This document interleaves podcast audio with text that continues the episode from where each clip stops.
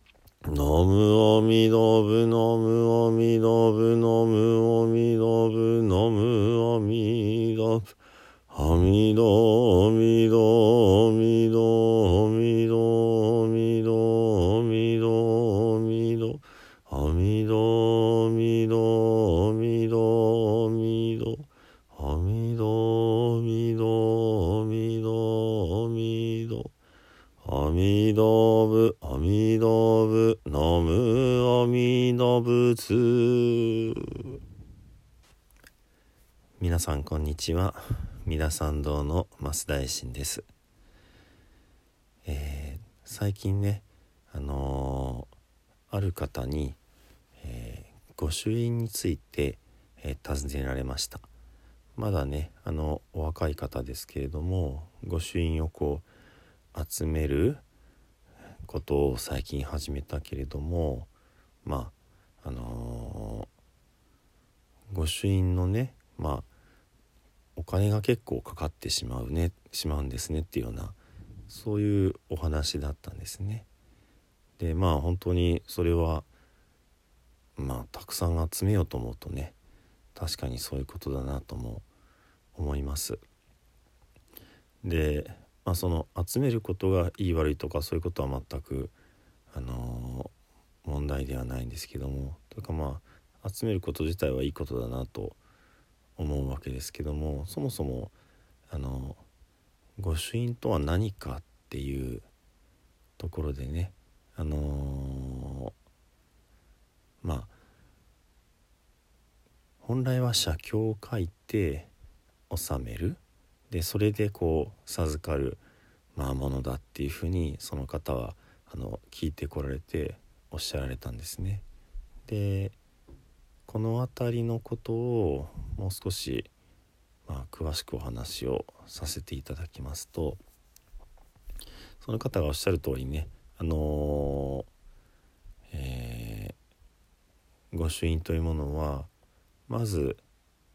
写経をね収めるということが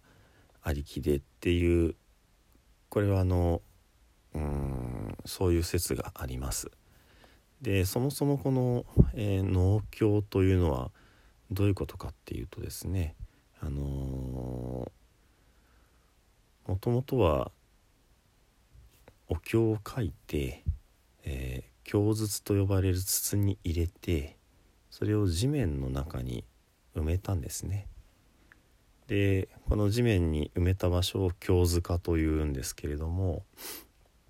あの古い時代はえー、弥勒菩薩様への信仰から始まっています弥勒菩薩という方はですねお釈迦様の次に、えー、この世に現れる仏様と言われています現在はまだ修行中の菩薩様でいらっしゃるんですね。でこの弥勒菩薩様が弥勒仏という仏となられるのはいつかというとお釈迦様がこの世を去ってから56億7,000万年後なんですね。はるかはるかはるか未来。ですのであのこの弥勒様を信仰する方々は2種類あって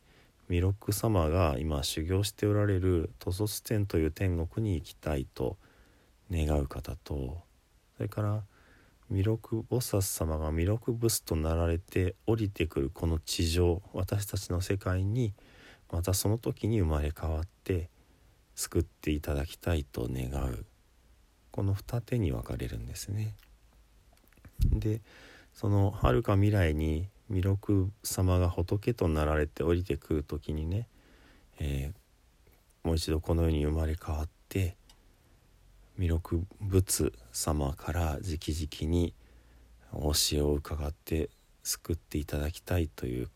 こちらの願いの方々はですね、えー、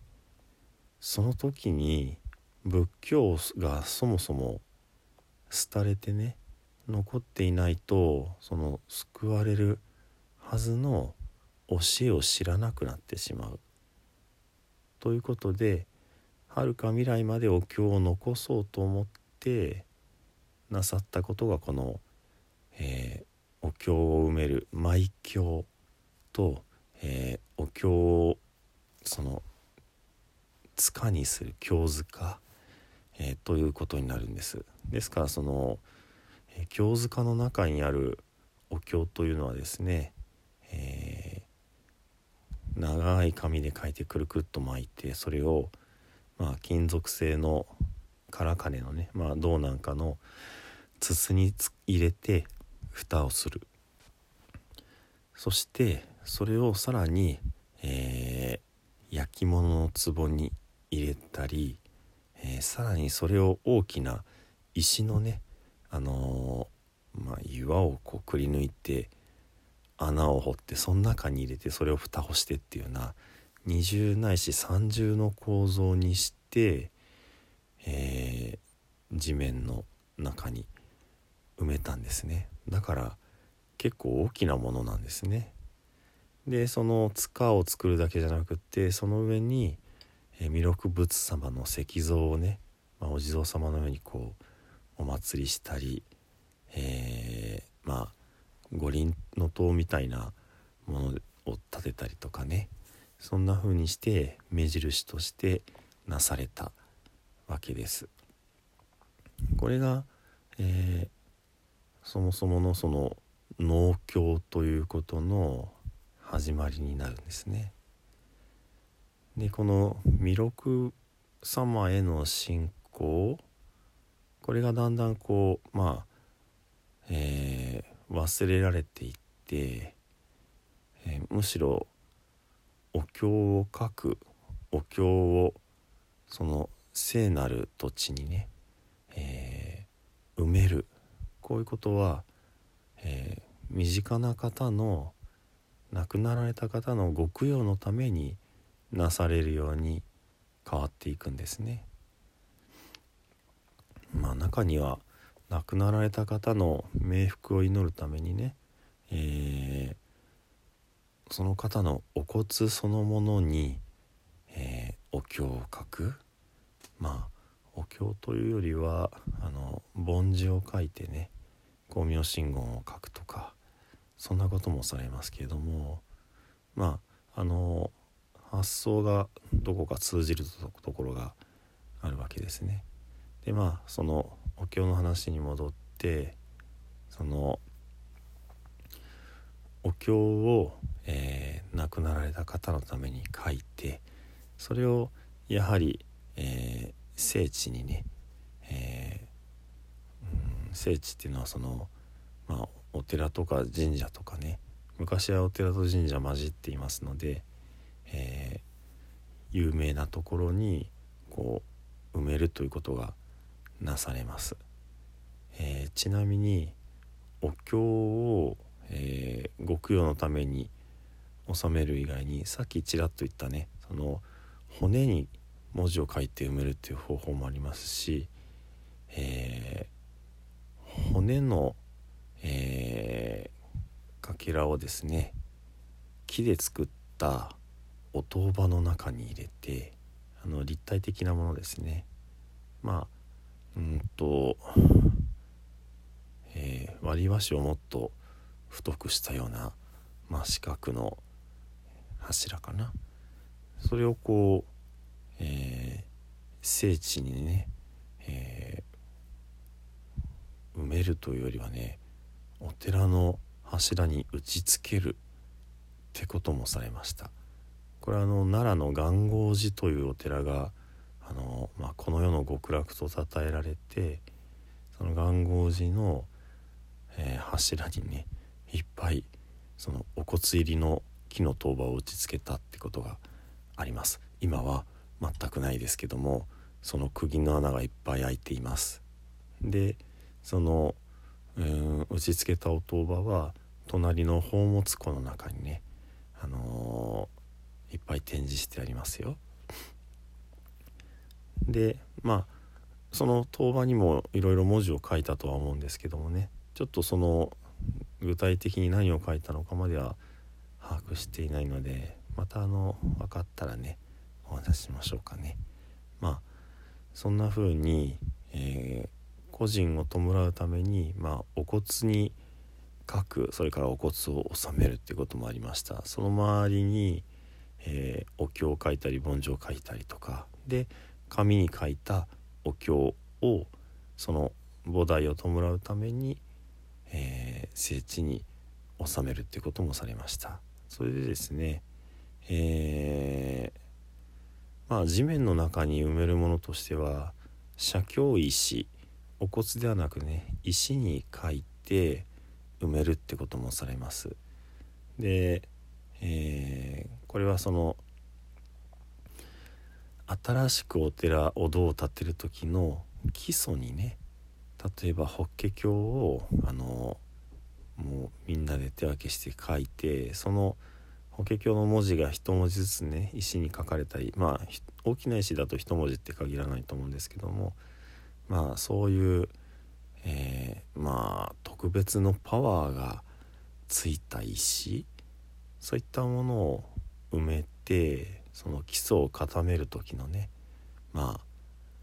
まじない的な感じですね。そのうんこれもう一つ言うと昔はその建物があのしっかり立つようにね、えー、ちょっと怖いんですけど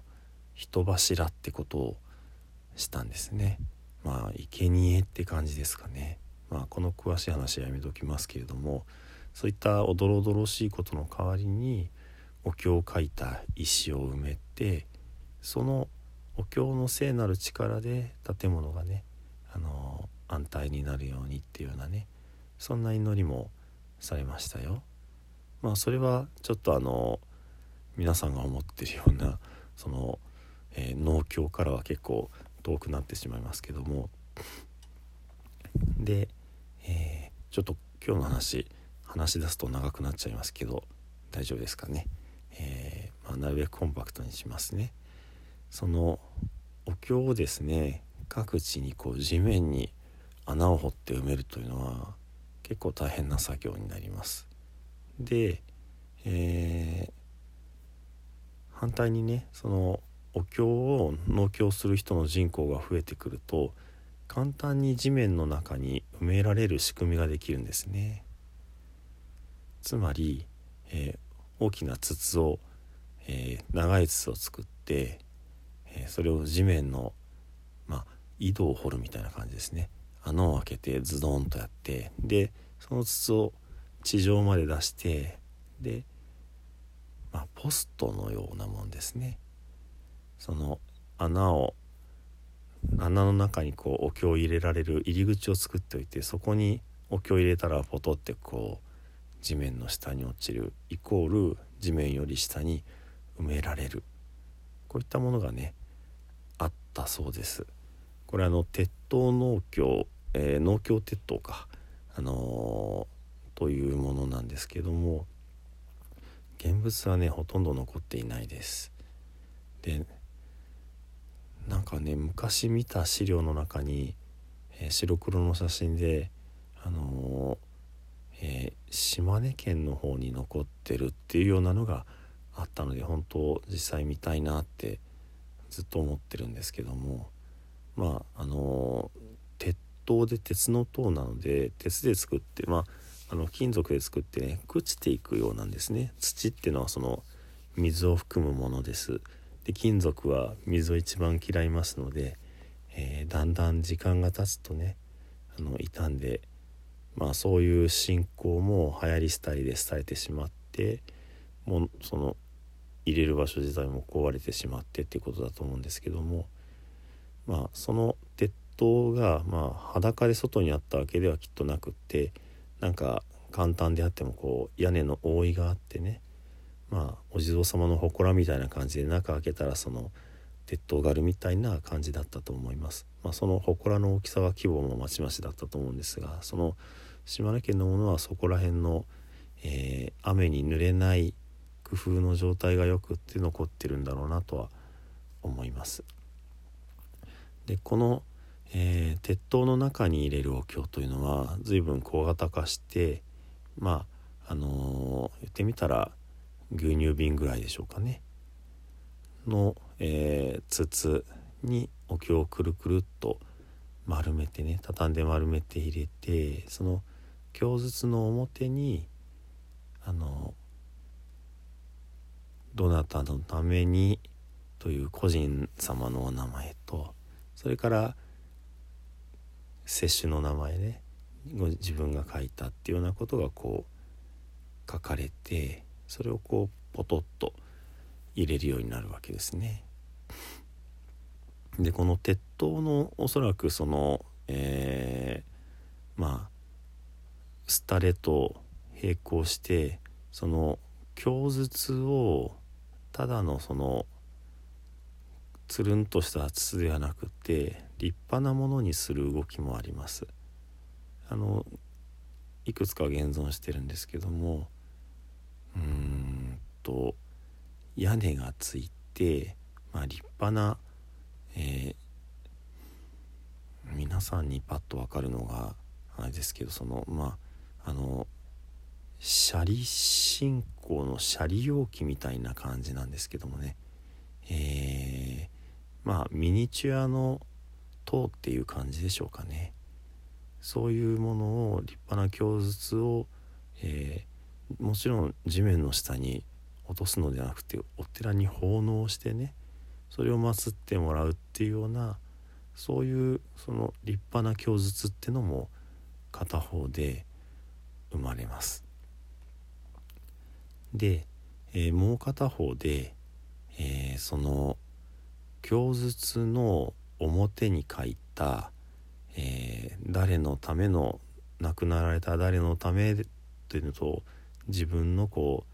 えー、接種の名前を書いた札をですね、えー、収めてでお経は紙のまま収める。ですから筒じゃなくなるってことですね。っていう風な形が生まれます。でお経は紙で収めたってのは跡が残らないのでねあんまり正確にはわからないんですけどもえー、その昔は木札でね、えー、その筒の表面に書いたようなことを今度は板に書いてねでさっきのお話で元号寺のようにその個人様と聖地と一体化させるっていう発想でねその個人様のお名前と自分の名前が書いた札をそのお寺の柱にこうまた釘で打ちつけるようになるんですね。これがあの札打ちと言います。で札打ちって聞いてピンってくる方はねあの霊場の巡拝をなさってる方だと思うんですけども霊場巡拝をしてえその納め札っていうのを用意してね何枚も用意してその霊場の数だけそれぞれの霊場にこう収めるわけです。これはその、えー、農協所でそのお寺の方に渡すこともあるしその納め札家っていうようなやっぱりそのポストみたいなものをね設置してるところもあるわけですけどもそういうふうに形が整う前は柱にカンカンカンカンカンってこう打ちつけたわけです。なので札打ちをする人っていうのは腰からまあ何枚もこうその木の板をねじゃらっとこうぶら下げてねその紐でこう穴を開けて紐で通してね腰に吊り下げてそれをそれぞれのお寺でこう札打ちをして回ったってことがあるわけです。まあ、あのお寺の数だけお経を持って回ったとは思うんですけどもそのお経が省略されてねお経を唱えるってことで、えー、札を打って回るってことにも変わっていくわけですね。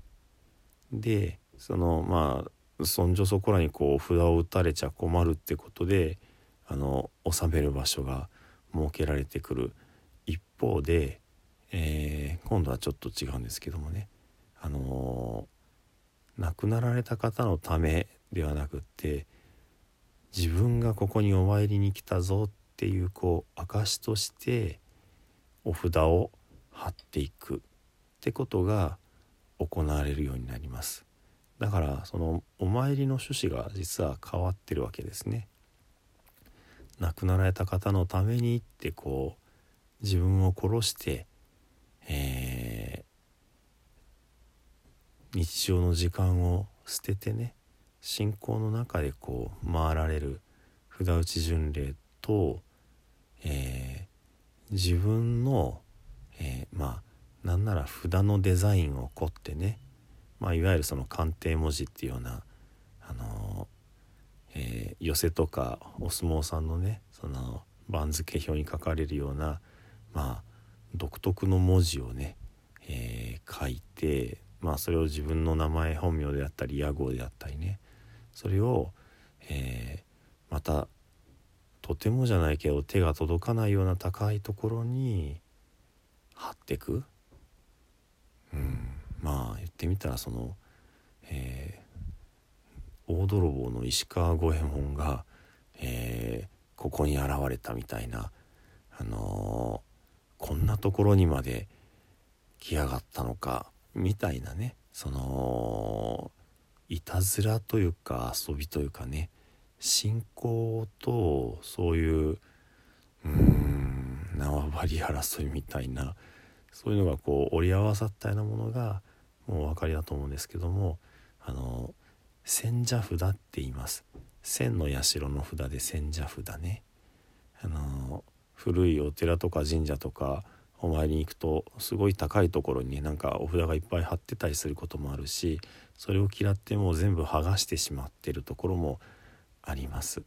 あのちなみに高いところはね折りたたみ式の、えー、長いこうまあ棒でねその先にハケがついてるんですね。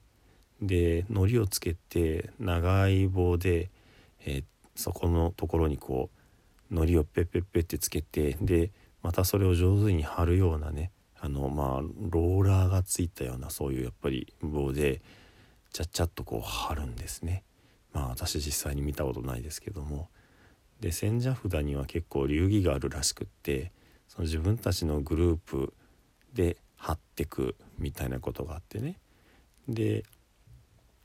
勝手に作って勝手に貼ってたりするとまあいわゆる写楽性って言ってわざとその上に自分の札を貼ったりしたみたいなまああのもう笑い話みたいなことですけどもそんな縄張り縄張り争いっていうのもあったそうです。まあ千社札はねですからその納め札のあだ花だなって思ってますけどもまあ一種のね、えー、遊びになってしまったそんな風にね、えー、札打ち農協ってのがねまあだんだんこうまあ札打ちってのは結構ね建物を傷めるのでまああまり快くは思われないですよね。そういったことでまあなくなっていって今の形になっているということになります。ちょっとね長くなりすぎましたので、えー、これぐらいに今日はねとどめておきます。では最後に、えー、生阿弥陀仏を十遍ご一緒にお唱えくださいませ。土生十年ナムアミダブナムアミダブナムアミダブナムアミダブナムアミダブナムアミダブナムアミダブナムアミダブ。ナムアミダブツナムアミダブ。